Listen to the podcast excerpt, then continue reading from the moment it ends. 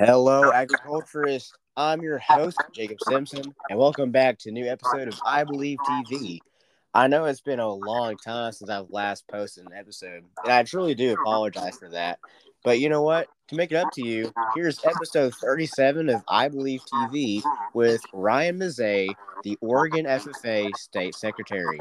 Ryan, would you please introduce yourself to everybody on the show? Howdy, everybody. My name is Ryan Mizee. Like Jake said, I am currently serving as the Oregon FFA State Secretary, and I come from a little town on the Oregon coast called Tillamook. So if you've ever been to the store and seen Tillamook dairy products, that's the main thing we're known for. But yeah, I'm just really excited to be here today. Heck yeah, I'm super excited to do this. You know, it's been a pretty long break for me, you know, off of the broadcast, and I'm just super excited to be back into it, especially with such a great person such as yourself. As I told you in my DMs, we have quite a few questions to go over, and if there's ever a problem where you feel like you just feel a little bit overwhelmed, we can always come back to it later. Are you ready? Yeah, I'm ready. Yes, sir. First things first, what got you to join the FFA?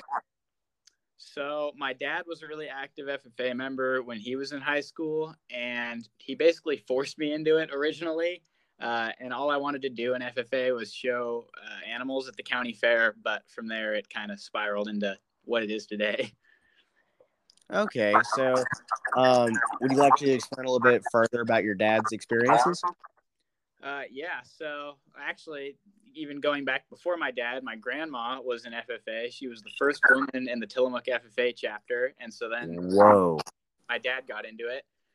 He was really active. He was, well, around here, I don't know if you guys call them areas or districts, but in Oregon we call them districts. So he was a district officer, and then he ran for state office after his senior year of high school.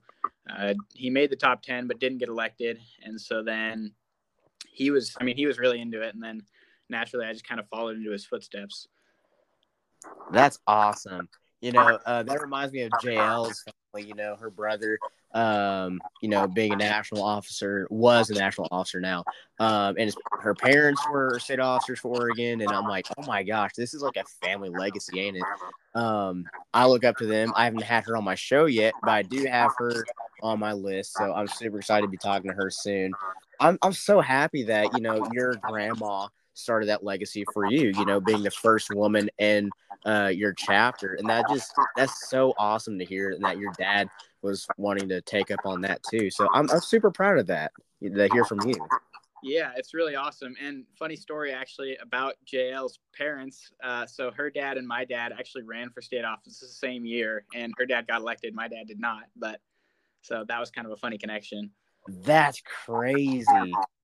That's awesome. I love that. I got to hear a little bit on her side now. So what made you choose to stay in the FFA?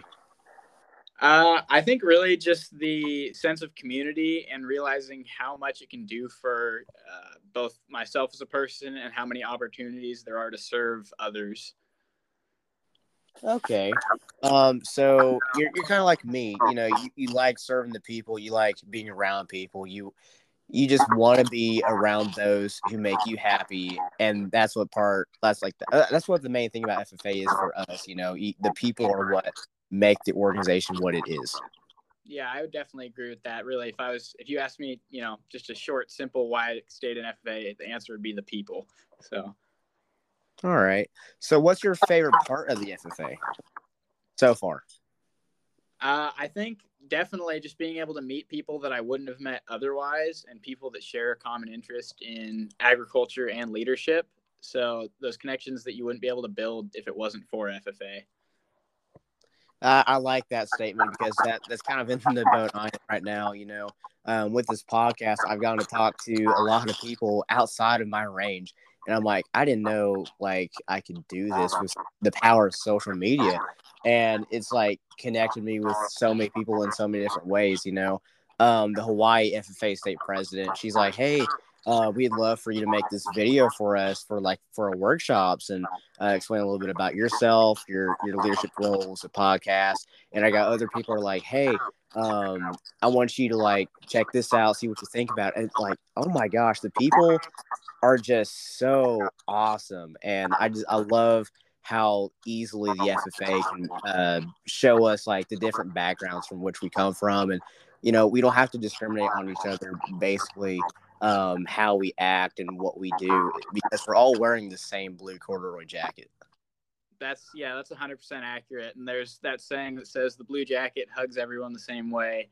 And I just think that that's really true. And I've been able to see that, especially as a state officer, just seeing that it doesn't matter where you come from. We can all come together through FFA.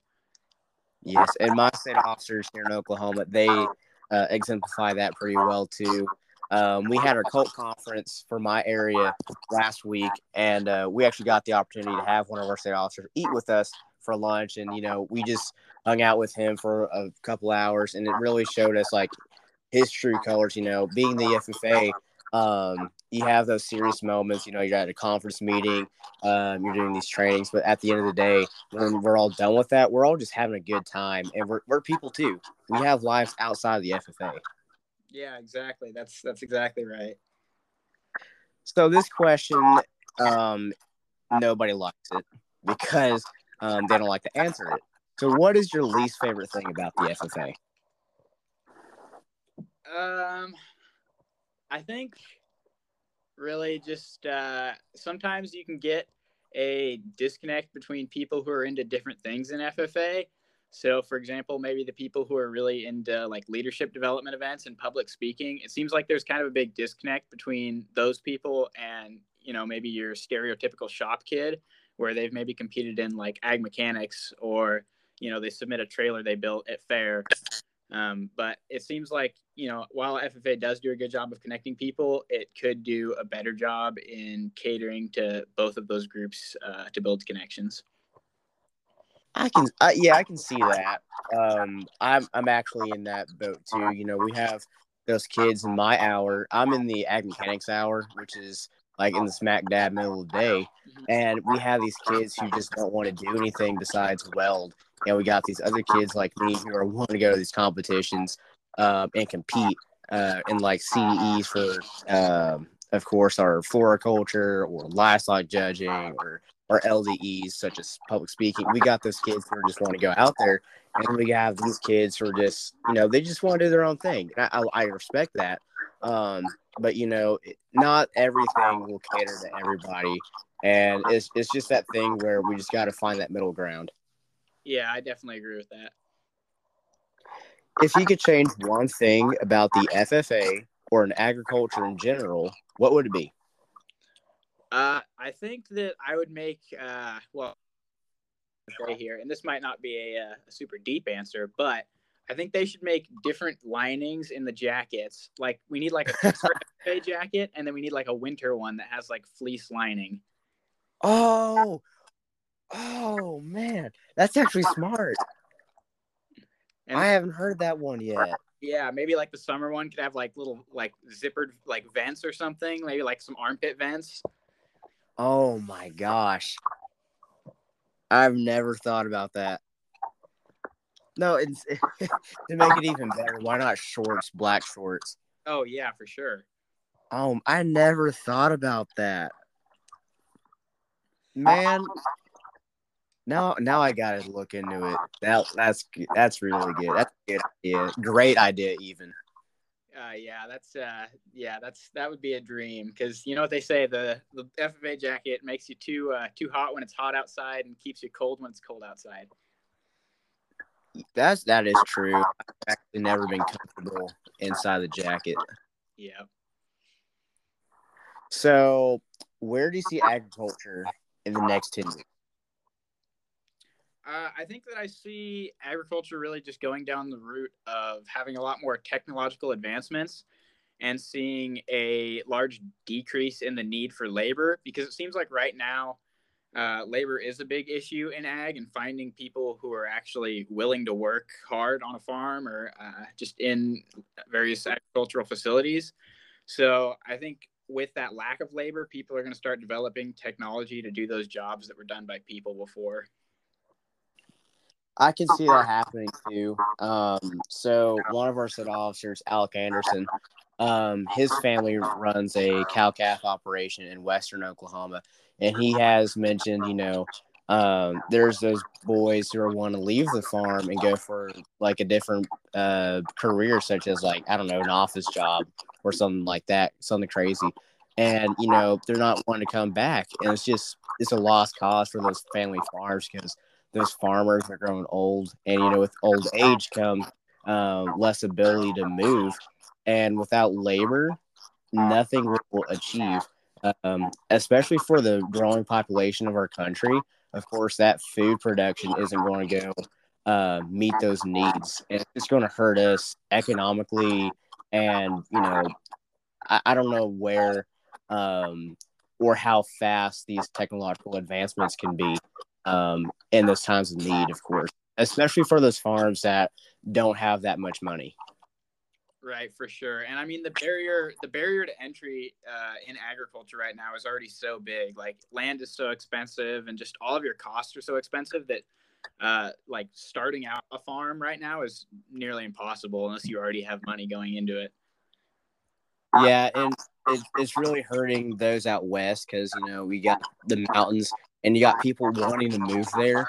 I talked to one of the state officers from Montana, and he has mentioned that more and more people are moving out there where the land is, you know, a little bit cheaper, and it's just taking up all that farmland. It's not helping out the need. Well, I wouldn't say need, but like, yeah, I would say need. Yeah, the need and demand for agriculture. You know, rich people are wanting to move out there for the scenery, and, you know, it just doesn't make sense to me why not block that off, because agriculture is in demand more than ever. Right. Yeah, for sure. So what was your original plan for after high school? So my original plan was to go to actually gunsmithing school down in Colorado. Whoa. And that's still kind of my plan, but I also want to get a degree in ag business before I do that, and maybe do gunsmithing on the side. Okay, I gotta learn a little bit about this. What made you go thinking about that route? Well, you mean like as far as why I want to get into gunsmithing?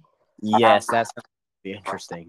Yeah, so I've always been kind of a gun guy, and then I really like, you know, just kind of learning about how much precision it takes to make an accurate rifle, because that's what I really want to focus on is building like long-range precision rifles, and just learning about all the precision that goes into that. It's just something that has always intrigued me. So you're wanting to make the White Death of America. Yeah. That is insane.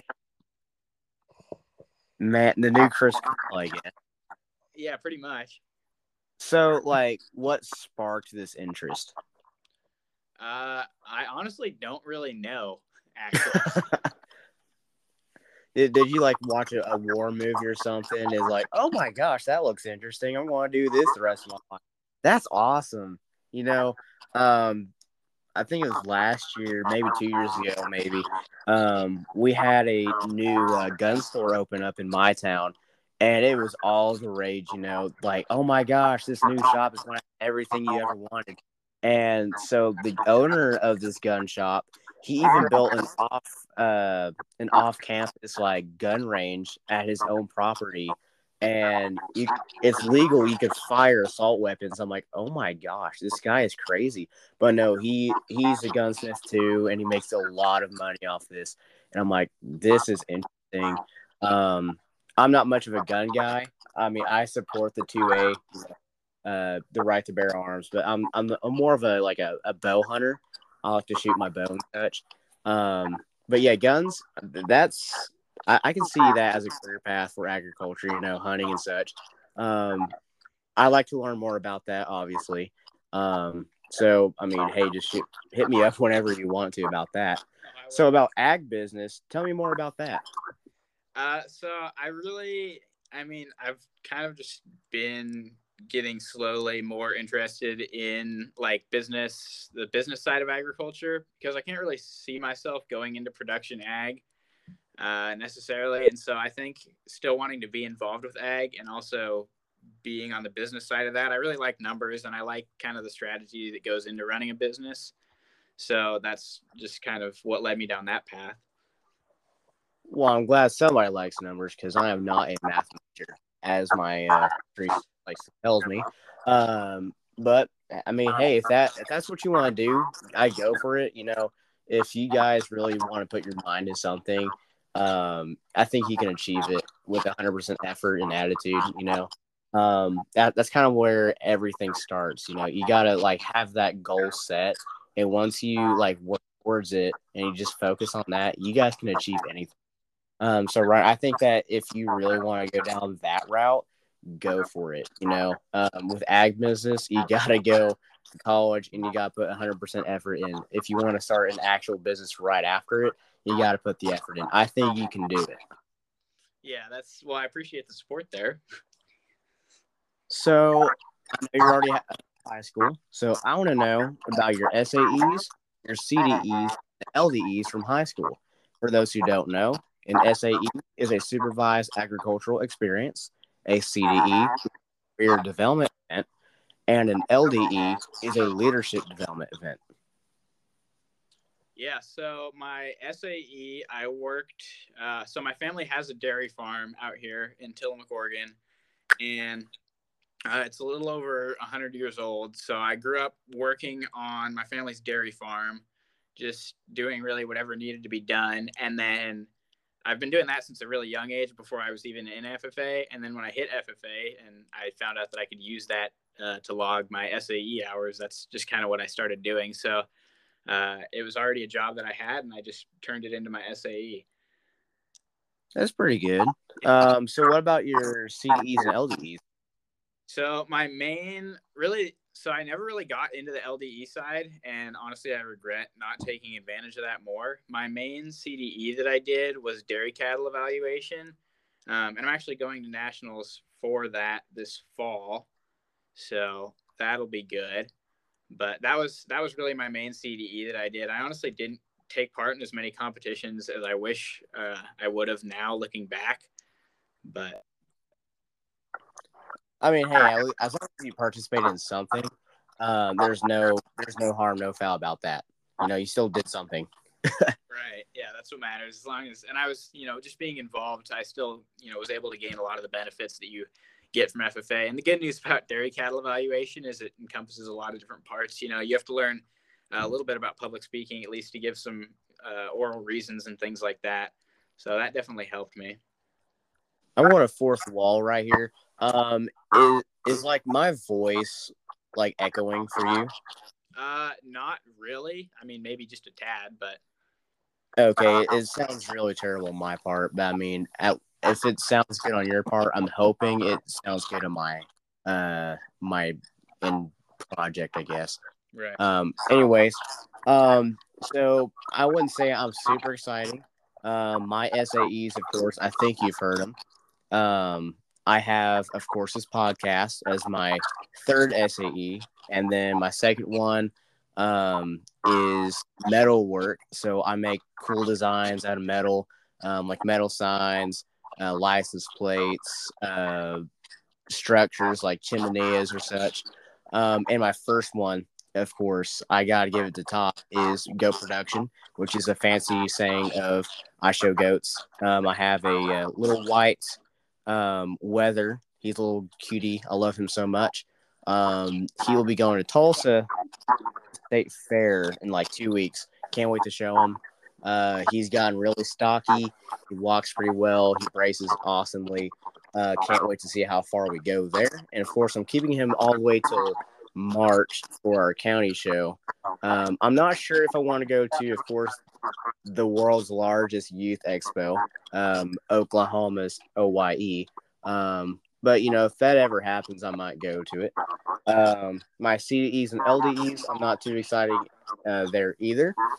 My CDEs consist of livestock judging, floriculture, shotgun sports, of course. I'm starting that this year. That's really, and quiz bowl, animal science. I do animal science pretty well too. I love doing that. It's pretty interesting to get into. And then my LDE is just prepared public speaking. I might get into extemp. Maybe. I'm not sure yet. People have told me it's fun. I should try it out. But, you know, it's really based on, like, where I want to go. I'm not sure about it yet. Yeah, that's a pretty solid spread there. I mean, that's really really cool to hear how kind of diverse the various things you compete in are. I guess you can call me the jack of all trades. I'm just trying to, like, spread my wings out further. And my ag teacher, you know, he tells me to try all these things, and I'm scared to tell him no about taking opportunity because I've just grown accustomed to saying yes. Yeah, no, that's funny. That's definitely that advisors pushing you and kind of being voluntold by advisors seems to be a thing in FFA. That's the huge thing about advisors, you know. They volunteer you to do anything and everything they want you to do, and you kind of just can't back out of it unless you are, like, super, like, dire to get out of it. I think the only time I've ever had to get out of something was for my mom's funeral last year, and he's like, "Okay, I understand that," but everything else, I've had to say yes. Yeah, and it's usually for the best too that they're pushing you, because a lot of the times you can be a little reluctant to do things, and then once you actually get into it, it ends up helping you out quite a bit. For sure, and I've actually put him on the spot. So last month, I had the opportunity to talk to Gracie Murphy, the Eastern Region Vice President and National Officer. And I'm like, you know what? I want you on my show. And he's like, I don't know. I don't want to. And, dude, what do you say to me all the time? He's like, what's that? Take every opportunity you can and say yes. And he's like, okay, you got me there. Because that's what he's taught me. And I've always followed that. You know, I'm scared to tell him no. So he might as well do something for me this time. Right. Yeah, that's awesome. So what are you most excited about this upcoming school? Well, it's not upcoming now that it started, but what are you most excited about this school year and that's the thing? I know you're not in college, or maybe you are. I'm not sure. But what are you most excited about? Yeah, so I'm not in college. We all in Oregon were required to take a gap year. But the thing that I'm most excited for is our leadership tour that we do as state officers, and we end up going to every single ag classroom in the state of Oregon, and that takes from about the beginning of October to middle of February, where we're just in classrooms teaching every single day. That's awesome. Utah FFA have something similar to that, but they've already started that. I think they started, like, last month or something. I talked to Asia Massey, Morgan Wild, and Myers Miller. Yes, and it was awesome. You know, they're already starting this tour in Utah, and they're just hanging out with all these kids, making all these workshops. My state, however, we have something called the Goodwill Tour, and that is a 2-day thing where they will visit as many chapters as they can on the road from the panhandle of Oklahoma all the way to the southeast corner. And it is just the craziest thing ever to do in 2 days. The sad part is they don't get to see every single chapter. You kind of, like, have to sign up, and they got to, like, kick you out. But it's a cool thing that they do. I like it. Yeah, that sounds really neat. So I have some fun questions because I like to have my listeners know that we are people too, and we like to have fun in life. Because if we're not fun in life, we're just living, you know. Exactly. So what is your funniest FFA moment or moments?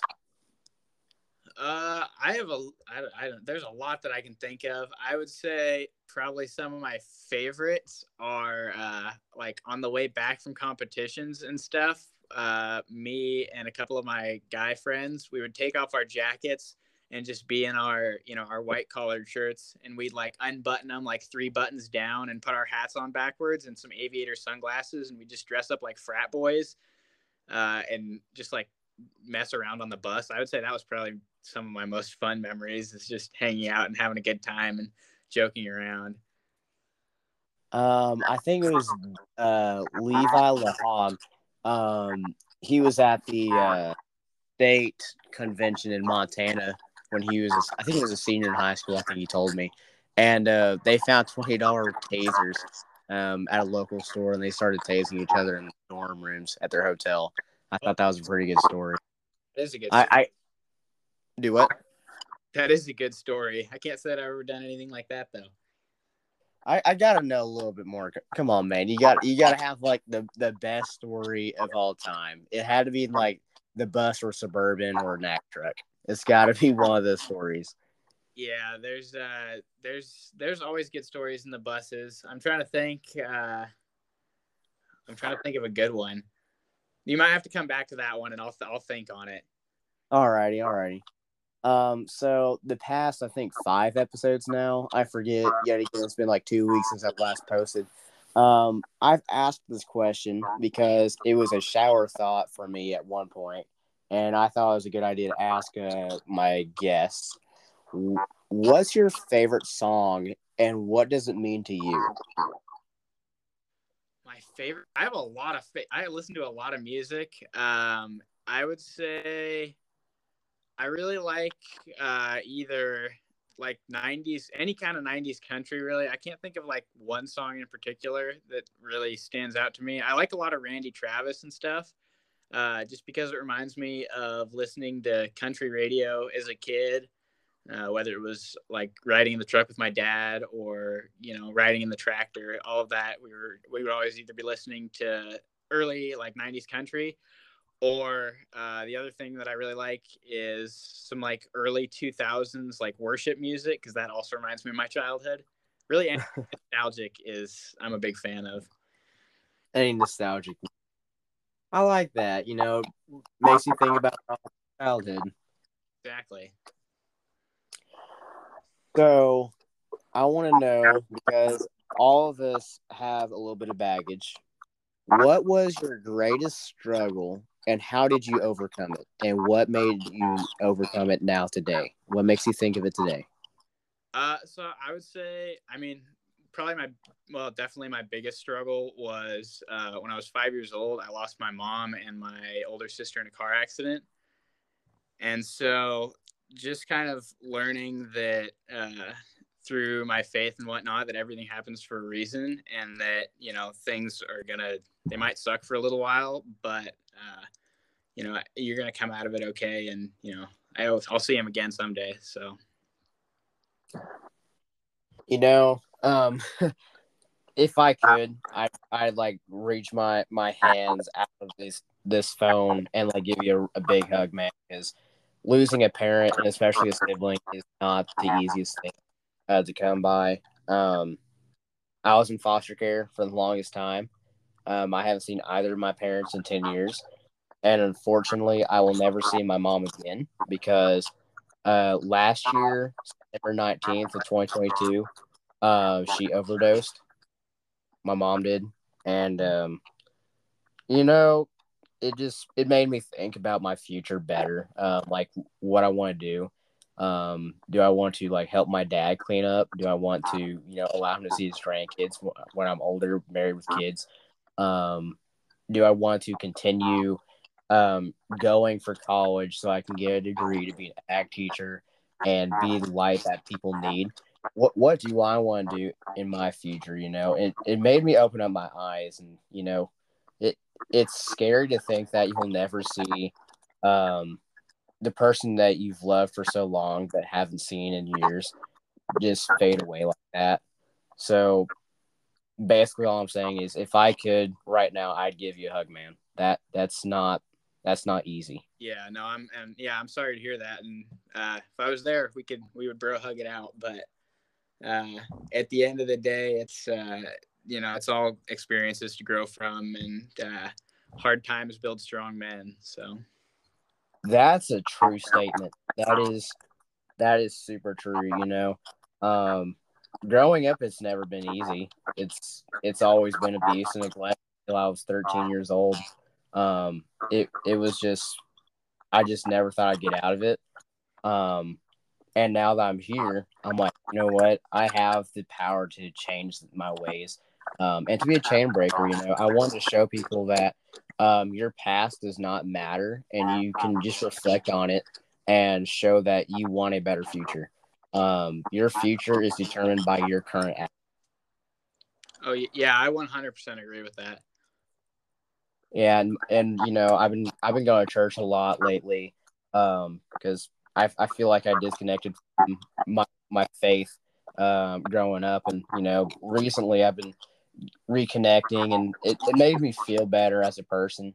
I feel a lot safer now that I'm, you know, digging into the word.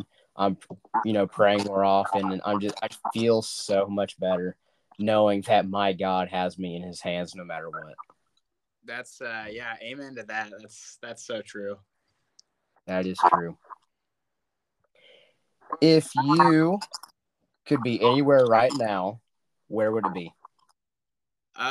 Probably, let's see, probably like in the Florida Keys fishing would be pretty cool. Okay. So like, what are you fishing for? Maybe like tarpon or something like that would be pretty fun. That would be pretty fun. We have some kids here in my town. They go down to Houston a lot, and they go fishing down the Gulf of Mexico. And I'm like, that's the coolest thing ever. And they go shark fishing.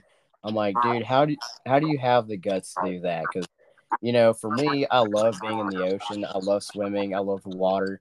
But, you know, being in close proximity with something with that many teeth, I could not. Yeah, that's fair. I've caught a shark in Florida, a big one, but it was like, it's weird because it's like, yeah, it's just another fish. But at the same time, it's like this thing could like bite my hand off. Oh, no, I could not do that. Hey, it is today's time to sponsor. Shout out our sponsor. It is Damien's Pizza of Dewey, Oklahoma. Thank you so much to Damien's Pizza for allowing me to shout them out and gain a little bit of profit for off of them. And, you know, of course I got to give them a little bit of credit for their amazing pizza. I just love their pizza so much. They have the greatest deals ever. It's cheap. It's good. It's nice and greasy. Everybody, go check them out if you're ever in the area. Again, it's in Dewey, Oklahoma, right off of Highway 75 in the big old red barn that used to be a feedlot. Thank you. Away from that, what is your best advice that you can give a person? Everything happens for a reason, and God's got a plan. That's really the go-to. I mean, there's nothing else that could be said about that. Everything does happen for a reason. The people you meet, the things, you know, that are said to you, does happen for a reason, even if you have a hard time understanding them. That's exactly right. And, you know, even when things aren't in your control, they're in his control. So there's really, I mean, you know, whilst things will suck, they don't suck forever. Amen. So back to that funny story. I got to know. So my best one that I could come up with is, I'm going to say this one is a more recent one, actually, as a state officer. And it was at onboarding, which is our first, like, little, basically where our team is first together after we're elected. And we're staying in this Airbnb in Corvallis, Oregon. And we're all just having a good time, and we end up just – I'm wearing a giant sombrero at this point that I found on the wall of the Airbnb, like giant, like 4 feet around. This thing's absolutely massive. And we're just sitting there playing the piano and singing our hearts out. Well, mostly me singing my heart out, actually. But that was really fun. And really just the whole experience of onboarding was like just – it was just a funny experience. But I would say the sombrero and playing the piano was probably like the funniest thing I can think of. And I'm sure that I have funnier stories that just like are not in my mind right now. But that's probably the most memorable one in recent time that I can think of. I love those stories, especially from those state officers. You know, Asia, she was telling me about her officer retreat for state office, and they did the tortilla challenge, you know, slapping each other. And I had a look on her TikTok about it, and it was so funny. And they're just they just could not handle it, and I can't handle it on my screen. I'm like, oh my gosh, I could not with these people. I actually just thought of another one that was pretty funny, and it was at County Fair, and I was showing a market lamb, and I'm out at the wash racks. My lamb's on a halter tied up because I'm at the outside. We have some outdoor wash racks for cattle, but I was washing my sheep out there. And I turn around and my sheep's just out of its halter. How it got out, but I go to grab it. And unfortunately for me, growing up, I never put nearly as much time in with my animals as I should have. And so my sheep takes off running, just absolutely booking it through the barn. And finally, it's going straight for this lady. And she ends up just full on tackling it against a fence. Oh my gosh, deep into this fence, and I run over and grab it from her. I felt so bad, but it was pretty funny looking back on it. Oh my gosh, I could not. I get secondhand embarrassment, man. That reminds me of that time last year at our county fair. Well, it's not a county fair; it's more of the livestock. Yeah, it was the livestock show. My friend's goat, her goat got loose from his chain, and he started booking it to his own pen. And I'm like, you are the stupidest goat ever. He could have gone anywhere else, but he went to his pen, and he just trapped himself there. But guess what? She got a ribbon and a little bit of cash. So, I mean, she ain't going to complain about it. Yeah, that's nothing to complain about, and at least they definitely could have gone worse for the goat or for her. Oh yeah, I mean, hey, as long as that goat does something stupid, I think we're in good hands. Yeah. Speaking about her goats, I have the world's funniest TikTok ever on my page. It had 250,000 views, and about 25,000 likes on it, and I had the sudden urge just to record her on Snapchat. And, I'm like, okay, something bad's going to happen here. So I have my phone in front of my face recording her and her doe. And she's trying to get her to brace. I'm like, girl, I don't think you're going to get it. And she's like, just watch this. So I pull up my phone, and the next thing you know, the doe jumps up, does her little alligator death roll, and she makes my friend trip and hit her head. And it's the funniest thing ever. And I just couldn't hold it. And she's like, what's so funny? I show her the video, and she's like, Jake, I hate you, but I love you. This is the best video ever. That's so funny. Speaking of catching animals, actually, I had a very interesting experience at one of our leadership camps. This was about a week ago. So our Umpqua District leadership camp, they do this little public speaking contest, which was really cool. So it's in this little, hall, a little meeting hall, basically. And there's a stage up at the front that's kind of, enclosed. And so they open up, because it's hot in there. Everybody's in there, and it's kind of a hot night. They open up this little garage door on the side of the building. And right before somebody's supposed to get on stage to speak, a bat flies in and starts just flying around the hall, and everybody's kind of starting to freak out a little bit, yelling, and everybody's pulling out their phones recording, and the bat flies around this meeting hall for probably at least 10 minutes, and people are trying to shoo it out the door and stuff, but it is not leaving.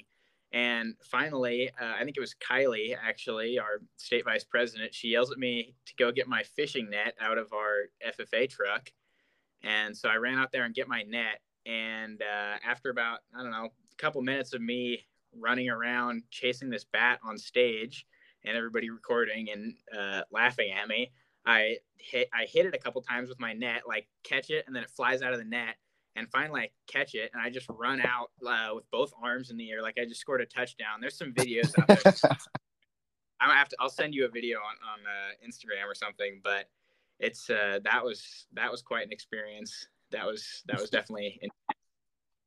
Please do so. I love seeing funny videos and make fun of people. I mean, that sounds bad, but at the same time, I love stupidity. I think it's the best form of humor. Oh, for sure. Do you have any questions for me? What has been your favorite person that you've got to talk to through your podcast? That's a hard question because everybody I've gotten to talk to has a special place in my heart. Because, you know, we all have that same passion for agriculture. And, you know, each person, you know, shared a little bit about themselves to me, like off screen, well, off recording. And, you know, it gives me a different perspective on, like, what life is like inside their lives instead of mine. You know, I live my life. I know what's happened. I've seen everything through my own eyes, but I don't see everything through theirs. And, you know, it's kind of hard to tell, like, who is the best person I've gotten to talk to, who's the coolest, who's, you know, this and that. There's no correct answer, and I don't have an answer because everybody is the best. All 37 people are the best. Yeah, that's... And it's just crazy to me how there's 37 people who have already, you know, been on this podcast, and I get to see him at a national convention. I just can't wait to see everybody, give him a hug, and take a picture with him. You know, it's making memories. Yeah, that's a really great answer, and I'm sure you've got plenty of other people lined up that you're going to get to talk to, and I'm sure that'll be awesome as well. Oh, for sure. I have close to 100 people I've already interviewed and need to be interviewed. It's a long list, and I'm going to take it. I want to let them all just add up. I'm going to let this run until I can, and I don't know when I'll stop. This is probably the coolest decision I've ever made, you know, starting this podcast, and I look forward to it. Yeah, that's really awesome. What are some of your favorite things to do outside of FFA? Oh, you should not have asked that question, man. So I am the world's biggest football fan ever, especially for college sports. So, if those who know me well, of course I'm laying in my bed watching the Oklahoma State Cowboys. I'm a diehard Pokes fan. I wear orange all the time. I have something called a shrine in my room. It's where I have a whole bunch of cowboy shirts, hats, and signs all over on this one wall and on top of my dresser drawers. And it's all for Oklahoma State. I am dead set on going there and getting a degree in ag education and ag comm, because it's just the best college, and they just have the coolest sports ever. You know, we have 53 national titles there in NCAA sports. And, you know, I love my Cowboys. So my favorite thing to do is just watch football. And even when my Cowboys aren't playing, I am watching another team play. You know, last weekend I was watching the Texas-Alabama game. I was rooting for Texas. God rest my soul. I'll never do that again. Horns down. Colorado, Nebraska. And this weekend, you know, it's Colorado State, you know, featured on ESPN. That was a great game to watch. What other games was I watching? I was watching West Virginia and Pitt. That was a good game to watch. There's just so much football out there. I can't watch it all, but if I could, I would. It's just my favorite thing to do. And you know, when I used to play, that would be the only thing I talk about is playing football. So yeah, that's for me. Yeah, that sounds like you're a pretty diehard fan. I know actually there's a lot of people from Oregon that I know that have gone to Oklahoma State, which is kind of interesting. Josiah. Yeah, Josiah, and then there's other Pass State officers that are there currently, and maybe a few others that are thinking of going there. So it sounds like a great school. I highly recommend it. You know, we have one of the best ag programs in the country. Kansas State's also there. They have a pretty good ag program. Texas A&M, they got a good one. Oklahoma has quite a few smaller colleges that are good for agriculture, like Connor State College, Eastern Oklahoma. Yeah, we got some good ones. Panhandle State. They're smaller. They're not even D2, but they're still really good. Wow. So, Oklahoma, I'd say, is probably the best place to go for ag majors. Yeah, it sure sounds like it. So I vaguely, thinking back to when you had Kylie on your podcast, thinking about you, I vaguely recall you talking about how much you like music and like dancing and all that jazz. So what kind of music do you like to listen to? I am a diehard country fan. Earlier today, I was blasting my Brooks and Dunn CD, my speakers. Yep. Because I have the greatest hits from the 90s and early 2000s on that one CD. And my favorite song of all time is Brand New Man. Doesn't matter what version it is, either the original or the reboot with Luke Combs. No matter what, it's going to be my favorite song. That is a really good song and just an absolute classic. It is a classic. Do you have any newer country artists that you like? Zach Bryan, he's not necessarily new, but he's newer to me. I didn't know about him until about like last year. Even though he's like 30 minutes away from me, Ulaga's not that far from where I live, but you know, as soon as I like started hearing something in the orange, I'm like, okay, maybe this guy's legit. So I started listening to his newer songs, like Quitting Time. That's a good one I'm listening to. Let's see, Cody Johnson. He's not new. He's like recent, I guess. He's like 2010s. I love his newer songs. The song "The Painter." Yep. That's a new banger. I love hearing that. I wouldn't classify Jelly Roll as country yet. You know, he has quite a few rap songs, which is why I'm saying he's not country yet. Need a Favor is one of my new favorites. Yeah, that's yeah. He's definitely kind of like, I mean, not newer, but like, definitely really kind of blown up, I feel like. Yes, and so has Oliver Anthony. You know, his song "Richmond, North of Richmond." Yep. That's been blowing up on the radio too. And my brother, when I was riding in the truck with him, he's like, "Hey, have you listened to this song yet?" I'm like, "Of course I have." And so we're both blasting it and we're singing along to it. It's such a good song. That is a good song. I'm a big fan of a lot of the like newer kind of smaller country artists. There's quite a few good ones out there if you kind of look for them. I've added quite a few songs from TikTok because of smaller artists like Cooper Allen. Yep. I don't know if you ever heard of Zach Top. He kind of has like an old country sound, but he's a newer artist, and I really like a lot of his music. I'll have to look him up. You know, I'm always looking for new song suggestions. Of course, I love music. I used to play music. I had a guitar for the longest time, and I just lost that rhythm. I just gave it away, and now I have a pretty sweet harmonica. I'm trying to teach myself. Yeah, that's pretty cool. I used to do worship for mission teams when I was a lot younger, and you know, I used to really enjoy that. And you know, because I moved so much, I just didn't really pick up my guitar much. So I decided to give it away. Yeah, I'm sitting in my room right now and looking at my guitar in the corner that I don't know how to play yet, but that I want to learn. I think I posted like maybe 9 videos on my personal TikTok like last summer of me just teaching people chords because I was like, you know what, I'm going to reteach myself how to play guitar.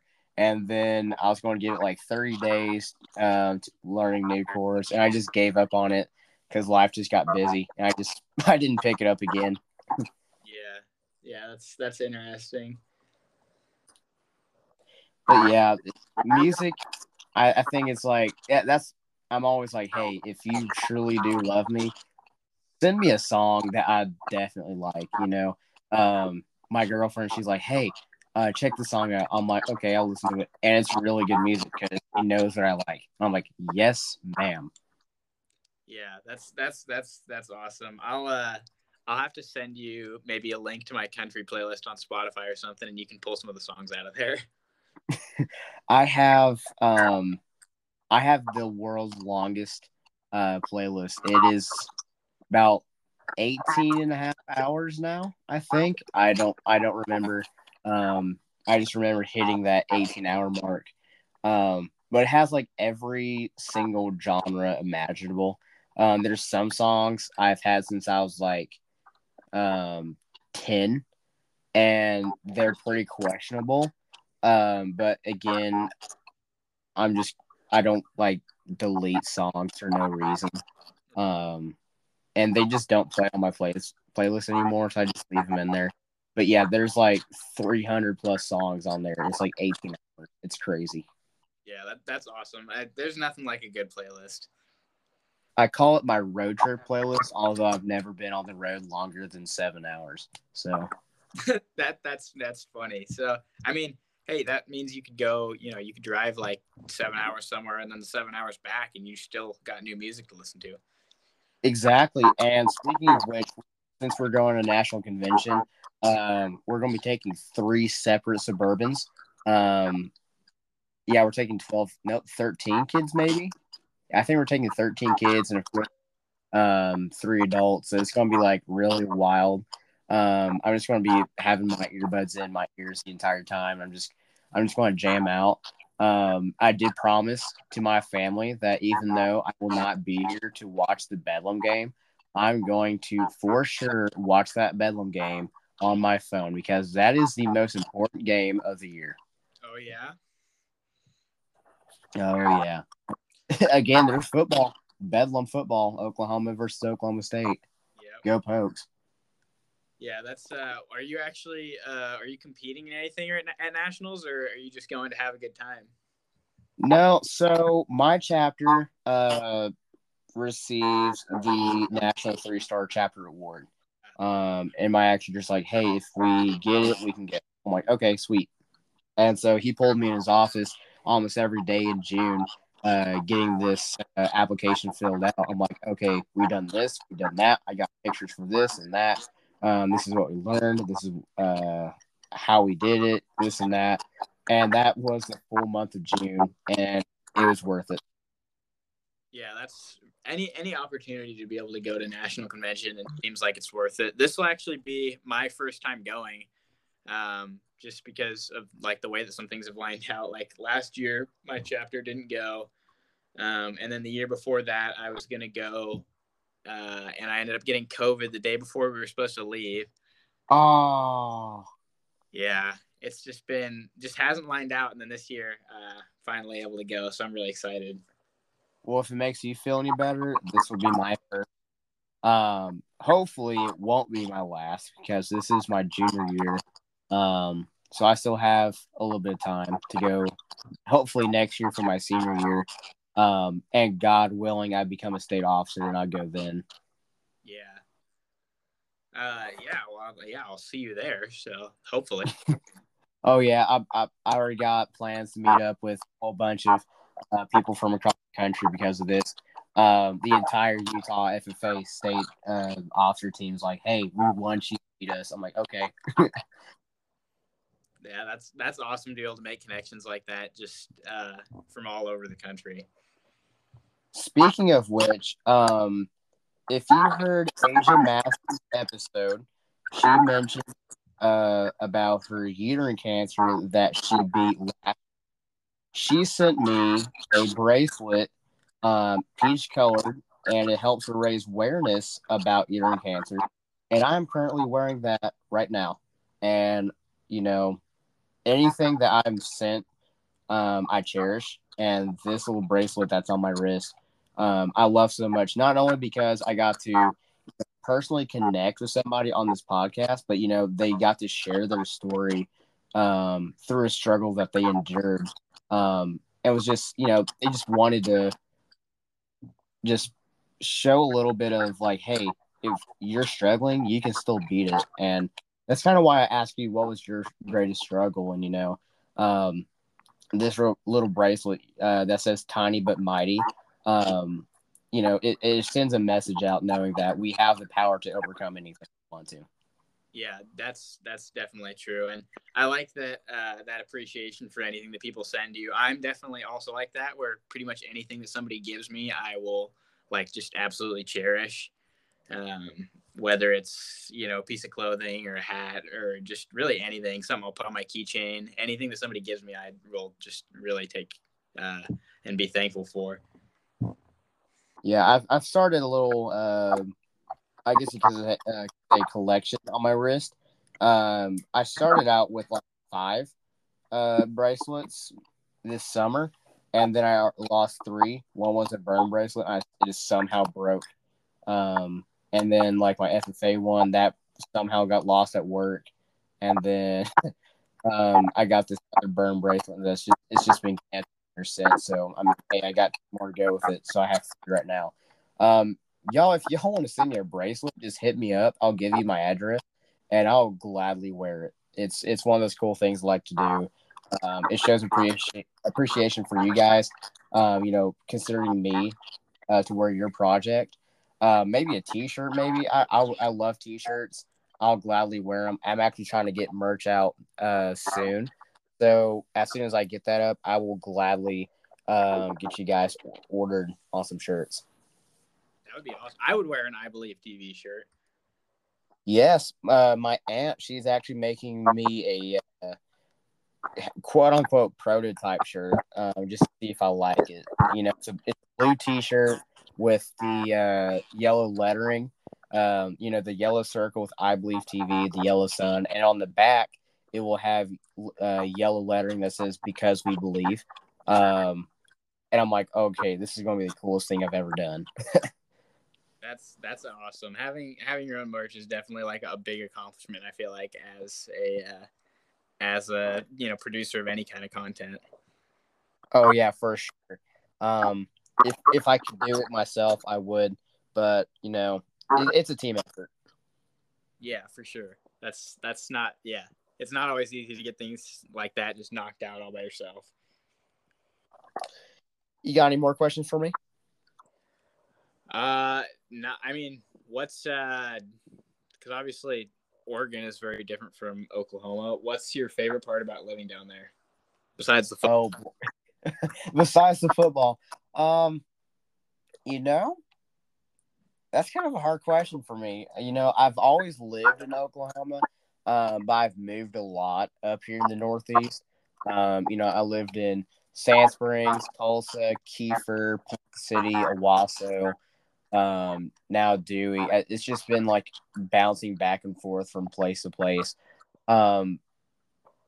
Shoot, the best thing, my favorite thing about living down here in the South,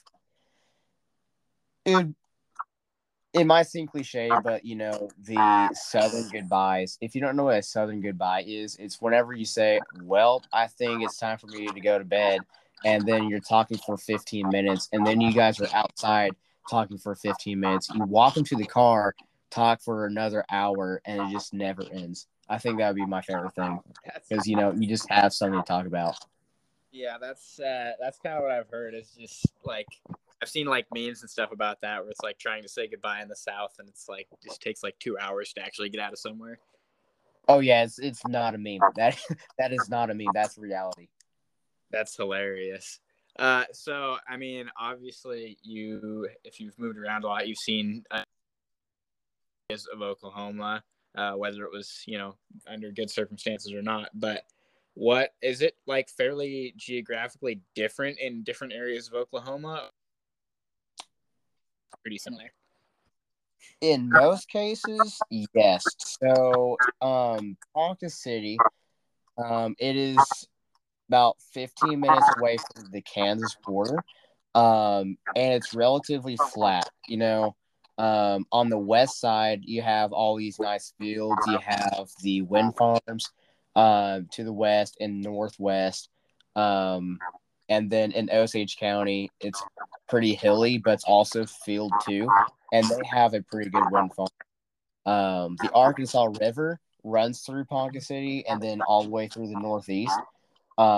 It's one of our major rivers. It's a tributary to the mighty Mississippi, which is pretty cool. I actually got to go fish there. It was awesome. When I lived in Kiefer, it's a small town, super tiny, less than about 2,000 people. Smaller than the town I'm in is also pretty small. It's close to some pretty big hills, not as hilly as Osage County, but you just have so many hills. They don't have as many fields, and they don't have any wind farms. You got all these lakes and ponds. It's kind of swampy. And then Sand Springs, it's a suburb of Tulsa. Tulsa is the second largest city in Oklahoma. You got the Arkansas River that splits the city. So it has, of course, those hills because of, the divide in the river. The river carries out those rocks and sediments. It's really pretty down there. When I lived there for 6 years, it was just the coolest thing to go down the river and throw rocks into the river, go catch a fish. I really enjoyed that.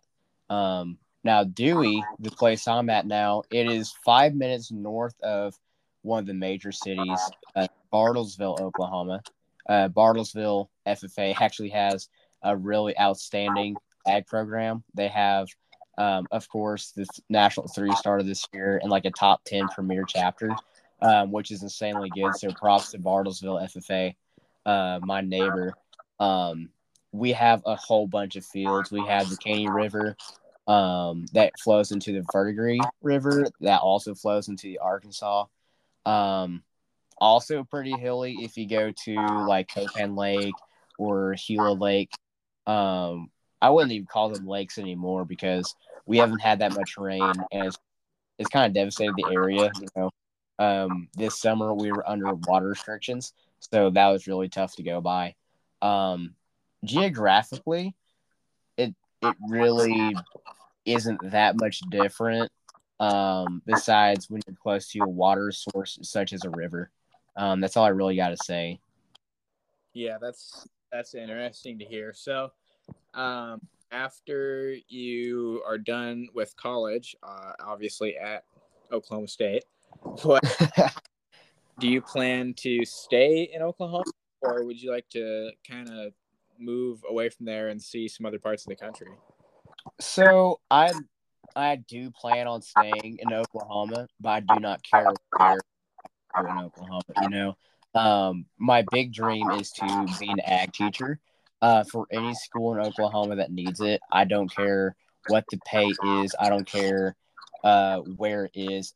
If an ag program needs an ag teacher, they're going to get one as soon as I graduate. I think his name is Seth Jackson. He just graduated from Oklahoma State, and that was his thing. Ulaga FFA, they're needing a new ag teacher, and he's like, okay, I'll take up the job. That was him. I look up to that because, he was willing to be a servant and those kids that need it, and I want to do that too. That's really awesome.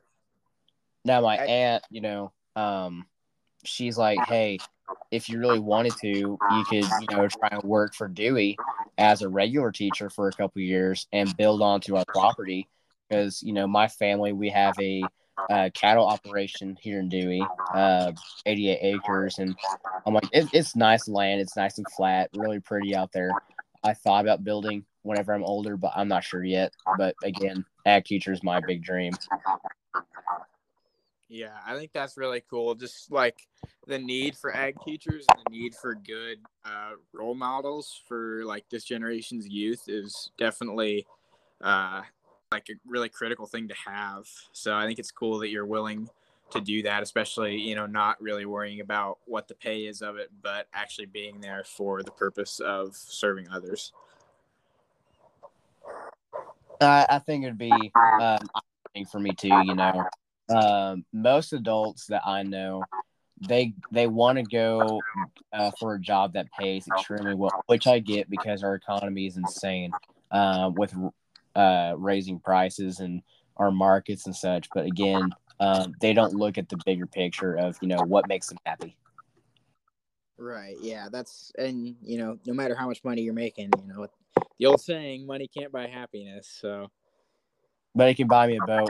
It can buy me a truck to pull it. Yep. Any more questions for me, bud?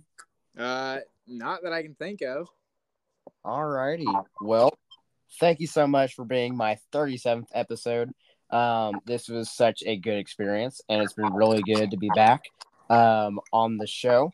It's been a pretty wild 2 weeks for me, and I bet you could say the same thing, you know, being a state officer for Oregon. Definitely. As always, why are we here? Because we believe. Because we believe. Everybody, this is Ryan Mizee, the Oregon State FFA Secretary. Thank you so much. Everybody, make it a great day and be kind to somebody.